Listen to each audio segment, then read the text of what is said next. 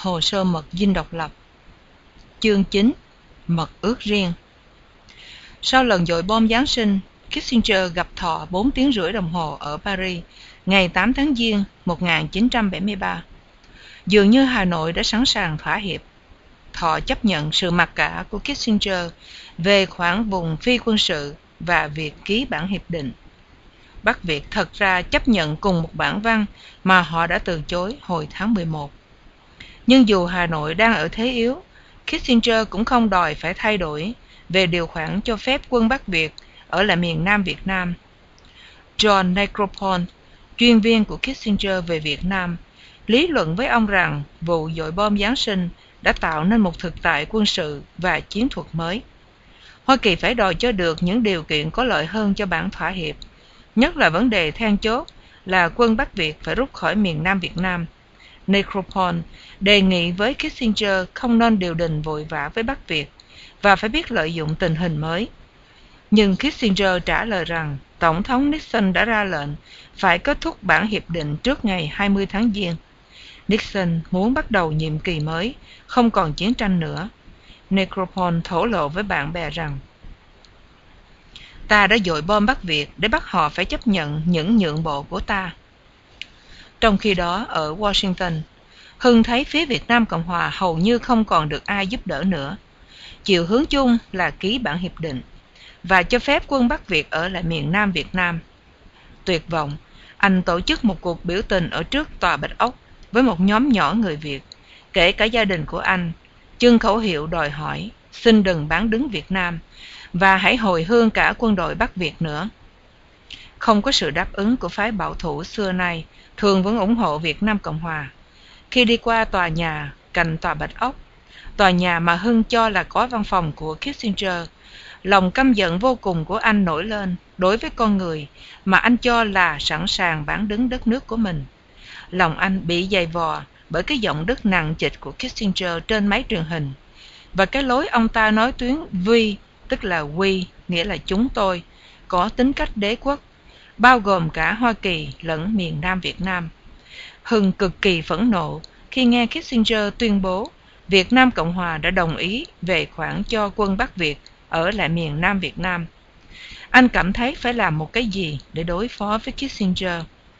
Anh sửa soạn một bản phân tích tất cả những đề nghị của Hoa Kỳ từ trước tới nay, nhấn mạnh đến việc cùng triệt thoái cả quân Mỹ lẫn quân Bắc Việt ra khỏi miền Nam Việt Nam. Anh đến gặp dân biểu John A. Rarick để xin đăng bản văn của anh vào công báo quốc hội. Hưng cũng tìm cách cho đăng bài trình bày quan điểm của mình trên tờ Washington Post, nhưng họ cho rằng anh vừa có bài trên số chủ nhật, có bài nữa thì hơi sớm. Rarick còn chút thiện cảm, bèn cho đăng bài của anh vấn đề then chốt của cuộc hòa đàm vào công báo quốc hội ngày 15 tháng 1 1973. Hưng tới gặp nghị sĩ Zablocki, chủ tịch Ủy ban Ngoại giao Hạ viện, là người đã ủng hộ Tổng thống Diệm rất nhiều, để xin giúp đỡ. Ông thổ lộ với Zablocki về nỗi tuyệt vọng của mình, cho rằng Nixon và Kissinger đã nói láo về việc mang lại hòa bình trong danh dự cho miền Nam Việt Nam. Anh không có cách gì để trình bày quan điểm này với công luận Hoa Kỳ cả. Hai người thảo luận về bài của Hưng vừa đăng trong công báo và một bài khác đăng trên tờ Washington Post, Settling the War on Hanoi's Term, chấm dứt chiến tranh bằng những điều kiện do Bắc Việt đề ra. Zablocki tỏ vẻ thông cảm với lập trường của Việt Nam Cộng Hòa, nhưng đến khi Hưng nhờ giúp đỡ, ông ta nói, phần đông dân chúng Hoa Kỳ cho rằng chiến tranh Việt Nam là một lầm lẫn của chính phủ Hoa Kỳ. Anh đáp, thật ra đó không hẳn là một lầm lẫn. Các ông vào Việt Nam để cầm chân Trung Cộng trong hai thập niên 50 và 60 và các ông đã thành công. Và giả dụ như đây là một lầm lẫn thật thì ta không làm một sự lầm lỗi rồi vác chân bỏ chạy. Ta phải chấp nhận hậu quả về những lỗi lầm của mình. Ví như ông không làm người phụ nữ mang thai rồi cuốn dù Zablocki tránh né, không trả lời trực tiếp. Ông ta cười và hứa sẽ nêu mối quan tâm của Hưng với các bạn đồng viện.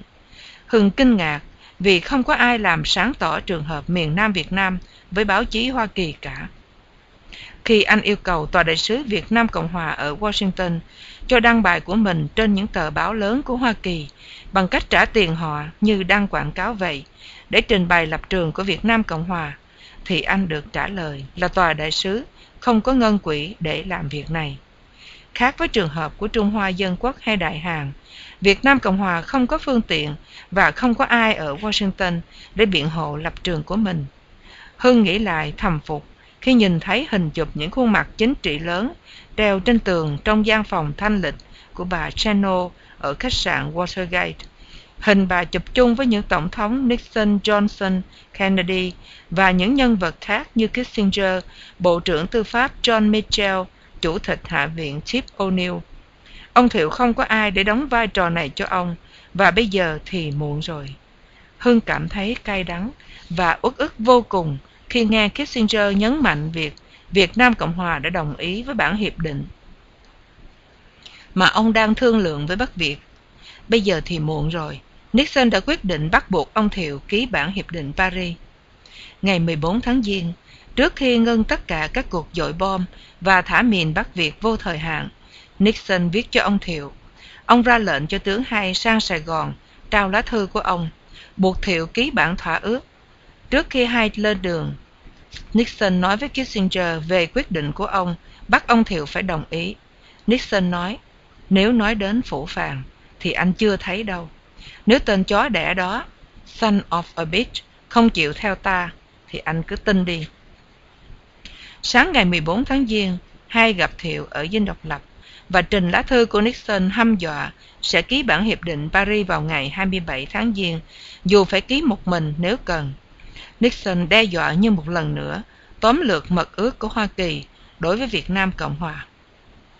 Tôi nhất quyết cho phê chuẩn bản hiệp định vào ngày 23 tháng Giêng, sẽ ký vào ngày 27 tháng Giêng 1973 ở Paris.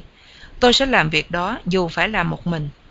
Trong trường hợp đó, tôi sẽ công khai tố cáo chính phủ của ngài làm cản trở cho công cuộc vãn hồi hòa bình ở Việt Nam. Kết quả không tránh khỏi sẽ là việc cúp viện trợ quân sự và kinh tế ngay lập tức, mà dù có sự thay đổi về nhân sự trong chính phủ của ngài cũng không thể cứu vãn được. Tuy nhiên, tôi hy vọng rằng sau tất cả những gì cả hai quốc gia chúng ta đã cùng chia sẻ và chịu đựng trong cuộc chiến này, chúng ta sẽ cùng đứng lại với nhau để tạo dựng và gặt hái kết quả của hòa bình. Để theo đuổi mục tiêu này, tôi muốn nhắc lại những cam kết của tôi đã trình bày với ngài nhiều lần. Khi ký kết bản hiệp định, tôi sẽ nhấn mạnh rằng chính phủ Hoa Kỳ sẽ chỉ công nhận chính phủ của ngài là chính phủ hợp pháp ở miền Nam Việt Nam. Chúng tôi sẽ không nhìn nhận quyền có mặt của bất cứ quân đội ngoại quốc nào trên mảnh đất miền Nam. Chúng tôi sẽ phản ứng mãnh liệt trong trường hợp bản hiệp định bị vi phạm. Cuối cùng, tôi muốn nhấn mạnh đến những cam kết tiếp tục của chính phủ Hoa Kỳ đối với tự do và tiến bộ của nước Việt Nam Cộng Hòa. Tôi quyết định sẽ tiếp tục viện trợ đầy đủ kinh tế và quân sự cho Việt Nam Cộng Hòa. Qua bức thư này, ta thấy Nixon nói với Thiệu rằng Hoa Kỳ không chấp nhận sự có mặt của quân Bắc Việt ở miền Nam, nhưng thực ra đó chỉ là trên nguyên tắc. Vì trên thực tế, Hoa Kỳ chỉ lờ mờ kêu gọi việc triệt thoái những lực lượng ngoại bang, và điều một của hiệp định đã nói rõ Việt Nam là một quốc gia thống nhất. Nixon vừa dọa dẫm, vừa hứa hẹn thiệu, nếu không chịu ký thì sẽ cắt viện trợ. Nhưng Nixon lại tóm lược những cam kết hết sức rõ ràng sẽ không công nhận sự có mặt của quân đội ngoại quốc ở miền Nam, sẽ phản ứng mạnh trong trường hợp hiệp định bị vi phạm và sẽ tiếp tục viện trợ kinh tế và quân sự đầy đủ cho Việt Nam Cộng Hòa. Ông Thiệu ghi nhận cẩn thận lời lẽ của Nixon trong bức thư này vì nó nhắc đến việc thay đổi nhân sự trong tự điển chính trị về mối ban giao Hoa Kỳ Việt Nam Cộng Hòa. Thay đổi nhân sự là lời nói nhẹ, trùng nghĩa với việc lật đổ chính phủ năm 1963, khi việc chuẩn bị lật đổ chính phủ Ngô Đình Diệm đang tiến hành ráo riết. Tổng thống Kennedy trong buổi phỏng vấn của Walter Cronkite đài CBS có nhắc đến sự cần thiết phải thay đổi nhân sự trong chính phủ Việt Nam Cộng Hòa. Ông Thiệu quan tâm đến số phận của mình sẽ tương tự như vậy. Ông cho nhóm Hội đồng An ninh Quốc gia để thảo luận lá thư của Nixon và bàn phương cách đối phó Ông liếc mắt một vòng quanh phòng tình hình, trong dinh độc lập để thăm dò ý kiến. Quan điểm chung là, ồ, nếu Mỹ họ muốn vậy, ta nên ký. Họ ca ngợi lòng can đảm của ông Thiệu. Thủ tướng Kim nói, Tổng thống quyết định như thế nào đi nữa, chúng tôi cũng ủng hộ Tổng thống. Tướng viên, Tổng tham mưu trưởng, thưa Tổng thống, quân đội sẵn sàng đợi lệnh. Những người mà ông Thiệu chọn để lãnh đạo quốc gia này đều chấp nhận ý kiến của ông. Họ thiếu sáng kiến, viễn tượng và can đảm để công khai thách thức ông. Có lẽ đây là một trong những dịp hiếm hoi để Thiệu tự hỏi tại sao mình lại chọn những người như thế này vào địa vị lãnh đạo trong chính phủ. Như Nhã đã kể lại, có cả một mớ những câu trả lời mũ ni che tai, nhưng không một ai đưa ra ý kiến phải hành động ra sao cả. Ông nào cũng so vòi cả. Từ ngày gặp Kissinger ở Sài Gòn, tháng 10 năm ngoái, ông Thiệu đã nhận được nhiều đề nghị từ nhiều giới ở Sài Gòn. Và thư của Hưng là ta nên đánh đổi việc đòi triệt thoái quân Bắc Việt ra khỏi miền Nam, lấy sự cam kết của Hoa Kỳ bảo vệ hòa bình ở Việt Nam. Mặc dầu lời lẽ cứng rắn và dọa dẫm thẳng thừng trong lá thư của Nixon, nhất là việc đòi hỏi phải trả lời trong đêm ngày 17 tháng Giêng, Thiệu không chịu nhường bước. Thay vì phải trả lời hay, ngày hôm sau, ông gửi một lá thư niêm phong cho Nixon, đòi hỏi một số thay đổi trong bản hiệp định sắp ký, hay quay lại tòa đại sứ Mỹ, mở thư ra xem và chuyển về tòa Bạch Ốc ngay bằng đường vô tuyến, hay mô tả lá thư là cứng nhắc và không nhượng bộ. Không còn chần chừ được nữa, Nixon và Kissinger trả lời ngay cùng ngày, hai và Bunker chuyển đến cho Thiệu ngay. Nixon quyết định tranh thế thượng thủ, nhưng ông ta vẫn muốn trấn an Thiệu. Mặt khác, tiếp tục dọa dẫm về hậu quả nếu ông Thiệu không chịu ký. Bức thư đó có nội dung như sau. Kính thưa Tổng thống, tôi đã nhận được lá thư của ngài đề ngày 17 tháng Giêng 1973 và tôi đã nghiên cứu kỹ lưỡng lá thư ấy. Tôi phải lặp lại với ngài những gì tôi đã nói với ngài trước đây. Tự do và độc lập của nước Việt Nam Cộng Hòa vẫn luôn luôn là mục tiêu trọng đại trong chính sách ngoại giao Hoa Kỳ. Tôi đã theo đuổi mục tiêu này trong suốt cuộc đời chính trị của tôi và trong 4 năm trời nay, tôi đã lãnh nhiều hậu quả trầm trọng trong nước cũng như ngoài nước vì theo đuổi những mục tiêu này. Chính vì để bảo vệ những mục tiêu chung của chúng ta mà tôi phải nhất quyết chọn đường lối hành động này. Tôi cả quyết rằng việc từ chối ký bản hiệp định này sẽ đưa đến việc cắt đứt mọi viện trợ cho Việt Nam Cộng Hòa. Do đó, tôi sẽ cho tiến hành việc phê chuẩn vào ngày 23 tháng Giêng và sẽ ký kết vào ngày 27 tháng Giêng 1973. Bản hiệp định mà tướng hai đã trình lên ngài. Như vậy, chỉ còn có một lựa chọn trước mắt. Chúng ta muốn hay không muốn tiếp tục mối ban giao gắn bó đã giúp chúng ta nhiều trong suốt thời chiến. Để làm cho bản hiệp định được chặt chẽ thêm, như đã đề cập đến trong bức thư của tôi đề ngày 14 tháng Giêng, chính phủ của ngài sẽ được tăng cường về phương diện an ninh và chính trị để chuẩn bị cho việc ngưng bắn. Như tôi đã có dịp thưa với ngài nhiều lần, vấn đề chính yếu ở đây không còn là vấn đề chơi chữ trong bản văn, mà là vấn đề cộng tác giữa hai nước chúng ta trong thời kỳ hậu chiến và nhu cầu tiếp tục yểm trợ cho Việt Nam Cộng Hòa của Hoa Kỳ. Tôi đang phải tranh đấu cho sự yểm trợ đó. Nếu ngài khước từ ký vào bản hiệp định, tôi sẽ không còn cách nào giúp đỡ chính phủ Việt Nam Cộng Hòa nữa. Quốc hội và dư luận Hoa Kỳ sẽ trói chặt tay tôi. Vì thế, đây là lúc chúng ta phải đoàn kết để bảo vệ quyền lợi chung của hai quốc gia chúng ta. Như thứ hai đã trình bày với ngài, tôi đang chuẩn bị gửi Phó Tổng thống Agnew qua Sài Gòn để thảo luận với ngài về mối quan hệ giữa hai nước chúng ta trong thời hậu chiến. Ông Agnew sẽ rời Washington vào ngày 28 tháng Giêng, một ngày sau khi bản thỏa hiệp ký kết. Trong chuyến công du này, Phó Tổng thống Agnew sẽ công khai cam kết những gì tôi đã trình với ngài. Tôi xin nhắc lại những cam kết đó như sau. Trước hết, Hoa Kỳ công nhận chính phủ của ngài là chính phủ duy nhất hợp pháp ở miền Nam Việt Nam. Thứ hai, Hoa Kỳ không công nhận quyền có mặt của quân ngoại quốc trên lãnh thổ miền Nam. Thứ ba, Hoa Kỳ sẽ phản ứng mạnh liệt nếu bản hiệp định bị vi phạm. Hơn nữa, tôi muốn được hội kiến riêng với ngài 3 hay 4 tuần sau ở tại San Clemente, California để chúng ta có dịp công khai nhắc lại mối hợp tác giữa hai nước và sự cam kết của Hoa Kỳ.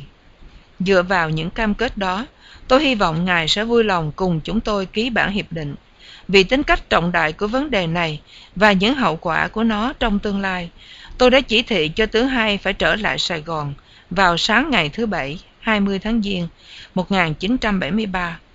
Đây có lẽ là dịp chót để chúng tôi được biết lập trường của Ngài và để xem chúng tôi có tiến hành cùng với Ngài được không. Chương trình diễn tiến đã định, không thể thay đổi được nữa. Tiến sĩ Kissinger sẽ phê chuẩn bản thỏa hiệp ở Paris ngày 23 tháng Giêng. Tôi sẽ thông báo cho dân chúng Hoa Kỳ ngay buổi chiều hôm đó là lễ ký kết sẽ nhằm ngày 27 tháng Giêng 1973. Nếu Ngài không chịu hợp tác, chính phủ Việt Nam Cộng Hòa sẽ chịu trách nhiệm hoàn toàn về những hậu quả của nó. Để kết thúc, tôi xin thưa rằng tôi rất thán phục tinh thần bảo vệ quyền lợi quốc gia của Ngài. Tôi công nhận rằng bản hiệp định này không được hoàn hảo, nhưng trong trường hợp hiện tại, đây là cơ hội tốt nhất ta nắm được. Tôi đã giải thích tại sao ta phải ký lúc này. Tôi cho rằng Ngài có hai lựa chọn chính yếu. Một là tiếp tục cản trở việc ký kết, đó là hành động có vẻ lẫm liệt nhưng thiển cận.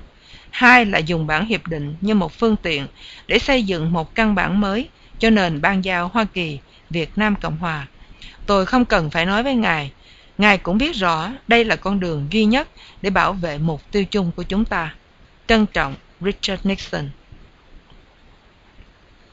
Ông Thiệu đọc lá thư kỹ càng, góp nhặt cả những đe dọa và hứa hẹn, cố tìm ra căn bản những cam kết của người Hoa Kỳ. Ông ta hài lòng vì câu của Nixon, tự do và độc lập của Việt Nam Cộng Hòa vẫn luôn luôn là mục tiêu trọng đại trong chính sách ngoại giao Hoa Kỳ.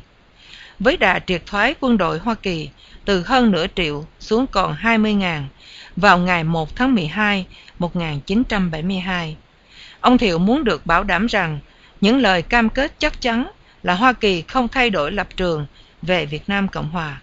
Thì đây, đầy đủ cả. Nixon hứa hẹn đủ điều về việc cắt đứt mọi viện trợ. Thiệu nhớ lại hồi năm 63, khi ông còn là tư lệnh sư đoàn 5 ở Biên Hòa, Mỹ cắt viện trợ để làm áp lực với ông Diệm. Sư đoàn ông bị ảnh hưởng nặng nề. Đó cũng là một trong những lý do ông theo phe lật đổ ông Diệm. Cái trớ trêu cùng một cảnh ngộ, Thiệu chưa quên. Tuy nhiên, Thiệu vẫn không chịu ký. Trả lời Bunker rằng ông ta muốn suy nghĩ thêm về lá thư Nixon. Bunker và hai cảm thấy Thiệu muốn chần chừ cho đến ngày lễ nhậm chức nhiệm kỳ 2 của Nixon nhằm ngày 20 tháng Giêng. Nixon đã tiên đoán như vậy. Thiệu nhận ra rằng lời lẽ cứng rắn trong lá thư ngày 17 tháng Giêng của Nixon là một tối hậu thư. Đến ngày hẹn của Nixon, ông ta vẫn cho tiến hành lễ thành hôn của con gái ông là Tuấn Anh ở ngay dinh độc lập. Ngày 19 tháng Giêng, vì lễ cưới dài dòng nên ông Thiệu có cớ để nói là không có thì giờ gặp đại sứ Bunker. Buổi lễ được cử hành ở trong dinh, rồi cả gia đình ra nhà thờ Đức Bà làm lễ chính thức công giáo. Trước khi đó, Nhã được gọi ra để nói chuyện với đại sứ Bunker bằng điện thoại. Bunker muốn được Thiệu trả lời ngay. Nhã trách Bunker về sự thiếu tế nhị này. Đây là một ngày vô cùng trọng đại của Tổng thống Thiệu. Ông có thể đợi cho đến khi buổi lễ xong xuôi được không? Đây là ngày lễ thành hôn, người con gái độc nhất của ông, mà ông cũng không được một vài giờ yên tĩnh. Tôi sẽ gọi lại đại sứ. Ông Thiệu gặp Bunker một mình nửa giờ đồng hồ, ngay buổi tối hôm đó. Khi gặp Thiệu một mình, Bunker đắc lực hơn là khi có mặt những người khác. Sau buổi họp, Thiệu nói với Nhã rằng họ làm áp lực mình hơn, nhưng cũng hứa hẹn nhiều hơn. Bunker đưa ra những lý lẽ hùng hồn để ông Thiệu có thể giúp Nixon thuyết phục Quốc hội Hoa Kỳ. Bunker nhắc lại tất cả những hứa hẹn của Nixon nếu Thiệu chịu ký bản hiệp định Paris. Sau buổi họp với Bunker, Thiệu bảo Nhã ở lại ăn cơm chiều một mình với ông. Trong tư thái suy tư, Thiệu nói, họ không để mình có lựa chọn nào khác hơn, hoặc ký hoặc cắt viện trợ. Mặt khác, ta cũng được Nixon hứa hẹn quyết bảo vệ miền Nam Việt Nam. Ta sẽ thuận ký và sẽ không để Nixon nuốt lời hứa được. Nhã hỏi, liệu mình có thể tin Nixon được không? Ông ta là người biết giữ danh dự. Ta nên tin ông ấy. Sau đó, hai người bàn kế hoạch buộc Nixon phải tỏ thái độ về vụ triệt thoái quân Bắc Việt ra khỏi miền Nam, hay trở lại Sài Gòn ngày 20 tháng Giêng, sau khi ghé Hán Thành và Bangkok. Ông Thiệu vẫn chưa chịu ký. Ông ta lại giao cho hai cầm lá thư về cho Nixon, bày tỏ sự nguy hiểm của việc để quân Bắc Việt ở lại miền Nam. Ông đề nghị thay lời lẽ trong bản văn, ghi rõ việc triệt thoái cả quân Bắc Việt lẫn quân đội các nước khác ra khỏi miền Nam. Hay thuyết phục Thiệu là bản văn sẽ được hiểu như vậy, nhưng bây giờ thay đổi lời lẽ thì muộn quá rồi. Ông Thiệu nhất định bắt hai cầm lá thư về cho Nixon. Nixon trả lời ngay trong ngày. Bunker đưa lá thư cho Thiệu, trong đó Nixon cố gắng thuyết phục Thiệu một lần nữa như sau. Mặc dù không có điều khoản nào riêng biệt trong bản văn về vấn đề này, nhưng bản hiệp định có rất nhiều đoạn liên quan đến việc rút quân của Bắc Việt. Sự tiếp tục có mặt của quân Bắc Việt ở miền Nam là bất hợp pháp, và nếu Bắc Việt mang quân thêm vào là vi phạm bản hiệp định Paris. Nixon dẫn ra nhiều đoạn văn rải rác trong bản thỏa hiệp để chứng tỏ điều này. Khi hồi tưởng là chuyện này, ông Thiệu có nói, đối với Cộng sản, giấy trắng mực đen còn chưa ăn thua gì. Huống chi bây giờ ông Nixon bảo tôi tin vào sự hiểu ngầm của các điều khoản lạc vặt, rải rác trong bản văn. Bên phía Việt Nam, nhận thấy lối giải thích của Nixon có phần mù mờ khúc mắc. Ngôn ngữ không có nghĩa gì đối với Cộng sản, ngoại trừ lối diễn kịch của họ. Bắc Việt nhất định nắm lấy điều một của bản thỏa hiệp, cho rằng Hoa Kỳ đã tôn trọng sự thống nhất lãnh thổ Việt Nam, có nghĩa là Bắc và Nam là một quốc gia duy nhất. Và như thế, quân Bắc Việt có quyền ở lại miền Nam. Lúc đó chỉ còn một ngày trời, không còn thì giờ để bàn cãi điều này nữa. Thiệu thất vọng, cố bám víu cho đến phút cuối, tức là ngày lễ nhậm chức của Nixon, ngày 20 tháng Giêng. Trong buổi họp ngày hôm đó với các cố vấn thân cận, ông Thiệu đã nói đến lúc phải quyết định có công nhận bản thỏa hiệp hay không. Mọi người im lặng. Ông nói, hãy triệu tập Hội đồng An ninh Quốc gia ngay tối nay để tôi thông báo tình thế này cho họ. Theo chương trình của Nixon, Ngoại trưởng Trần Văn Lắm sẽ phải đi Paris ngay ngày hôm sau. Trong buổi họp Hội đồng An ninh, mọi người đều sốt sắng đồng ý với ông Thiệu. Ông cho họ biết, một là ông từ chối ký để nhất đáng trở thành một thứ anh hùng dân tộc. Hai là ký và sẽ tìm cách cứu nguy quốc gia sau. Mặc dầu vẫn còn bất đồng ý sâu xa, Thiệu cảm thấy Nixon có phần nói rõ ràng hơn về những cam kết của Mỹ đối với Việt Nam. Ông biết rằng không có cách chi có thể tóm đuôi và bắt Mỹ kéo dài trận chiến mãi. Thiệu chỉ còn mong chờ vào danh dự lời nói của Nixon. Vì chữ tính của người trị quốc, lời nói của họ phải như đinh đóng cột mới được.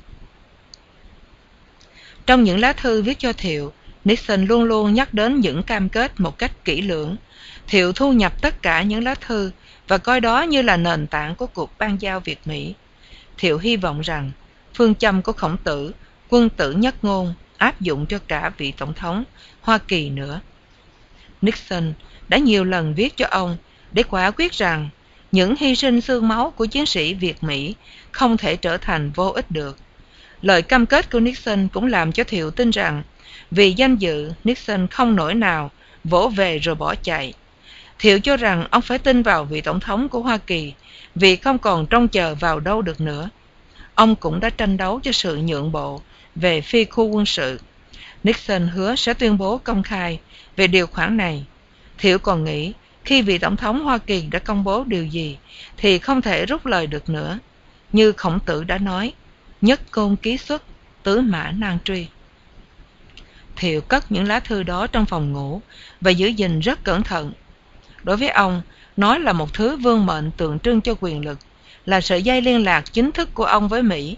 Nói tóm lại, nó là một mật ước riêng giữa ông và Nixon, giữa Việt Nam Cộng Hòa và chính phủ Hoa Kỳ, bên ngoài khuôn khổ Hiệp định Paris.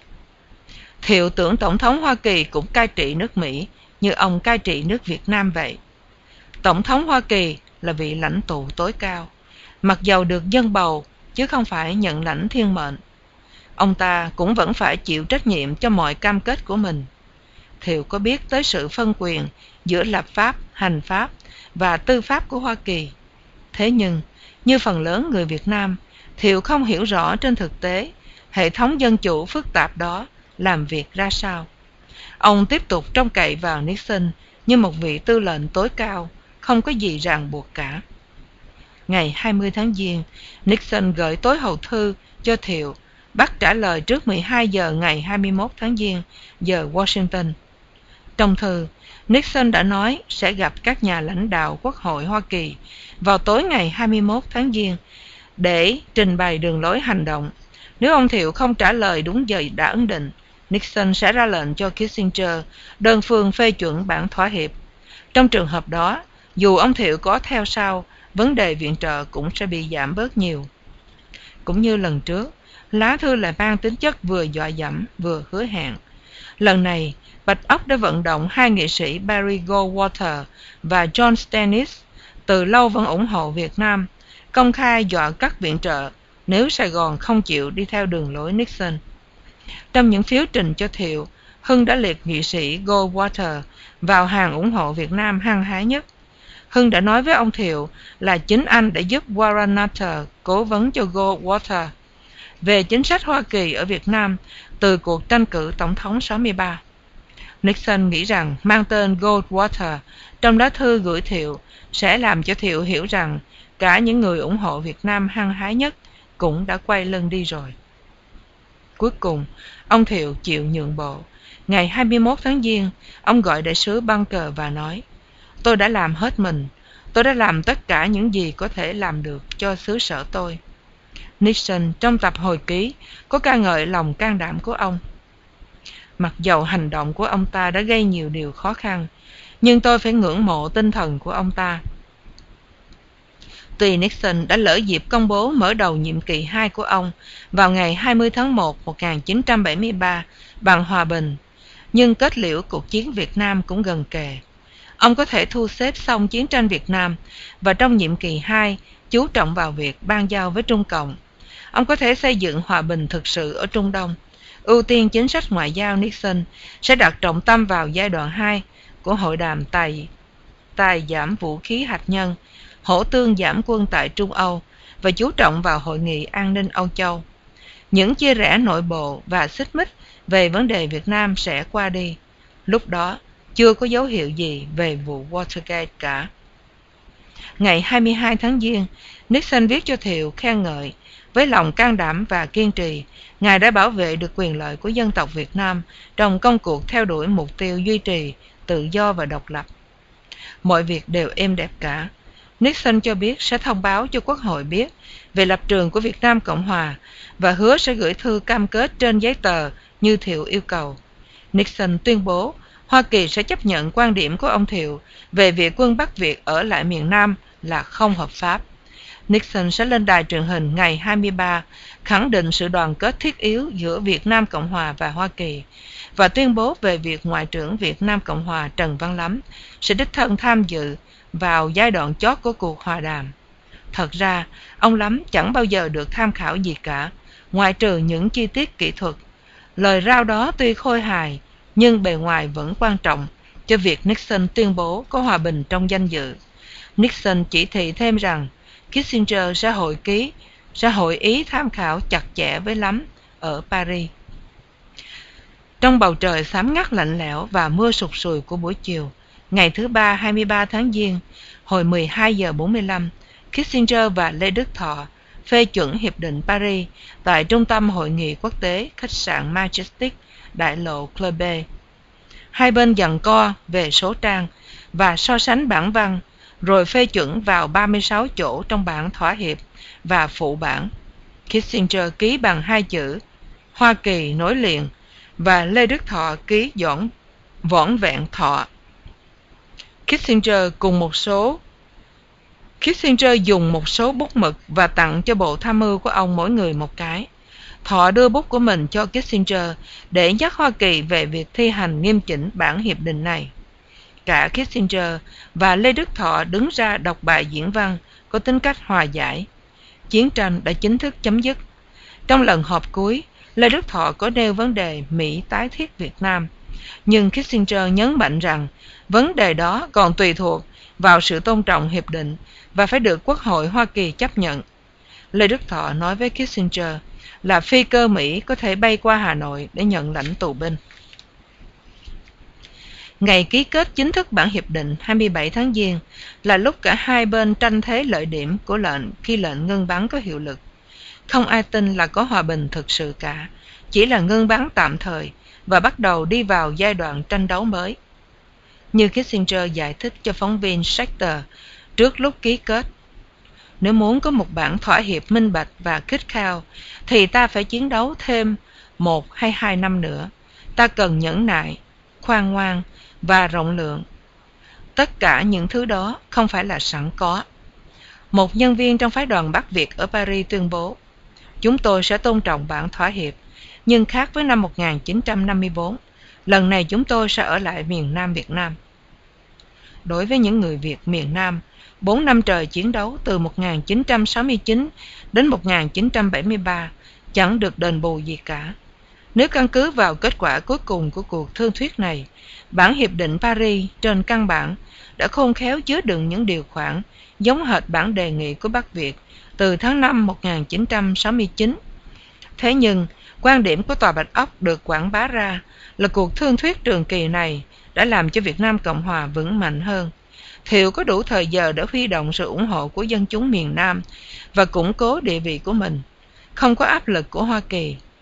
Về mặt quân sự, Việt Nam Cộng Hòa chiếm lợi điểm. Tình báo Mỹ báo cáo rằng khi ngừng chiến, Cộng sản không là một đe dọa lớn cho Việt Nam Cộng Hòa và không ở vị thế chiếm nhiều đất đai. Đó là điểm rất đáng chú ý trước và sau khi ngưng chiến. Đa số người Việt lại cho rằng ngưng chiến chỉ có nghĩa là bước sang giai đoạn mới của cuộc chiến tranh khủng bố và xâm nhập chính trị. Đối với ông Thiệu và chính phủ Việt Nam Cộng Hòa, bản thỏa hiệp thực sự không phải là việc ký kết với Cộng sản, nhưng chính là những cam kết riêng của Nixon đối với Việt Nam Cộng Hòa. Khác với lần chấm dứt chiến tranh Triều Tiên, khi Hoa Kỳ còn để lại 60.000 quân đóng tại vùng phi quân sự. Ở đây, Việt Nam phải trông cậy vào chính mình. Những cuộc tiếp liệu ồ ạt của Mỹ cho Sài Gòn trong chương trình Enhance và Enhance Plus chỉ là phô diễn có mục đích chính trị, chứ không có ảnh hưởng quân sự thực sự, vì phần lớn đều là quân dụng cũ và cần được thay thế. Những quân dụng đó được chuyển giao để sau này được đổi mới mà không vi phạm thỏa hiệp cương chiến. Tuy thế, hành động này cũng làm dân chúng có cảm tưởng là Việt Nam Cộng Hòa không cần viện trợ thêm nữa. Ông Thiệu nhận thấy vấn đề đó như một khuyến khích để ký bản hiệp định. Kissinger nói với đại sứ Việt Nam Cộng Hòa ở Paris, chúng tôi đã viện trợ cho các ông cả tỷ đô la vũ khí. Một là các ông ký, hai là chúng tôi phải cắt viện trợ. Ông Thiệu cho rằng chương trình Enhance và Enhance Plus chỉ làm cho Việt Nam Cộng Hòa lệ thuộc thêm vào Hoa Kỳ, bởi vì phần lớn các quân dụng chuyển giao phải cần yểm trợ bảo trì mới sử dụng được. Thí dụ như phi cơ F-5A và C-123 cũ kỹ và bất khiển dụng. Để nó đấy để sau này được thay thế một đổi một sau khi ngưng chiến. Nếu hoa kỳ không tiếp tục yểm trợ cơ phận và ngân sách bảo trì thì chương trình enhance và enhance plus không hơn gì một cử chỉ rộng tuếch tướng john murray đứng đầu cơ quan dio cơ quan tùy viên quốc phòng coi hai chương trình trên như một sự trá hình tất cả quân dụng chuyển giao đáng giá 750 triệu đô la chỉ là để bù cho quân dụng tổn thất trong vụ tổng tấn công mùa xuân 1972 và để tính thêm vào sổ sách cho việc một đổi một thời hậu chiến. Marie kể lại, ai cũng lầm tưởng về vụ chuyển giao quân dụng cho quân đội Việt Nam Cộng Hòa. Thật ra, đó chỉ là những quân dụng đã hư hỏng hoặc cũ kỹ, lỗi thời. Phần lớn là đồ thặng dư đòi hỏi phải bảo trì quá nhiều. Trong khi quân dụng chuyển giao tràn ngập hệ thống tiếp liệu quân lực Việt Nam Cộng Hòa, những quân dụng đó phần lớn là những loại cần có thêm bộ phận này, bộ phận kia, sửa sang lại thì mới đem ra sử dụng được. Nhưng các bộ phận cần thiết thì đã xài hết trong trận giặc rồi. Những phụ tùng thiết yếu đều mất mát. Và về sau, những đơn tôi xin tiếp tục tiếp liệu các đồ phụ tùng cho Việt Nam Cộng Hòa đều bị ngũ giác đài từ chối. Quân đội Việt Nam Cộng Hòa phải khư khư ôm lấy những quân dụng bất khiển dụng ấy như của nợ. Trong những lá thư gửi thiệu và những cố vấn thân cận của Nixon, Nixon nhấn mạnh về điểm Hiệp định Paris sẽ được cả Hoa Kỳ và Việt Nam Cộng Hòa cùng chấp hành. Đó mới là bản Hiệp định Paris thực sự. Trong thâm tâm, ông Thiệu cho rằng Hoa Kỳ đã cam kết bảo đảm cho hòa bình tại Việt Nam một cách hết sức vững vàng. Thế nhưng, bề ngoài Kissinger tiếp tục nhấn mạnh vấn đề là phải thiết lập một bộ phận kiểm soát quốc tế để lo việc thi hành nghiêm chỉnh Hiệp định Paris. Ông lại còn vận động để có một hội nghị gồm 12 quốc gia triệu tập ở Paris sau khi ngưng chiến để bảo đảm việc chấm dứt chiến tranh và duy trì hòa bình ở Việt Nam. Hội nghị kết thúc ngày 2 tháng 3, 1973 bằng một văn kiện có chữ ký của tất cả các quốc gia tham dự, kể cả Nga Xô, Trung Cộng, Pháp, Anh và Hoa Kỳ. Tất cả những trò đó chỉ là đóng kịch. Thực ra cả Hoa Kỳ lẫn Việt Nam Cộng Hòa đều biết rằng cả Ủy ban Quốc tế Kiểm soát Đình Chiến lẫn Hội nghị Quốc tế Giám sát Đình Chiến đều sẽ chẳng làm được gì để duy trì hòa bình cả. Trên thực tế, chỉ có Hoa Kỳ mới làm được việc đó thôi. Trong lá thư gửi thiệu ngày 14 tháng 11, 1972, Nixon xác nhận, dù sao đi nữa thì ta cũng phải nhận rằng vấn đề giám sát không quan trọng bằng sự nhất quyết của chúng ta thi hành bản thỏa hiệp cho kỳ được và nhất là cảnh giác của chúng ta về những vi phạm. Bên phía Hoa Kỳ, từ Nixon xuống Kissinger, đại sứ Bunker và các giới chức, ai nấy đều cam kết với phía Việt Nam rằng điều quan trọng không phải là những gì chúng tôi đã ký kết, nhưng là phản ứng của chúng tôi nếu bắt việc tái gây hấn ở miền Nam.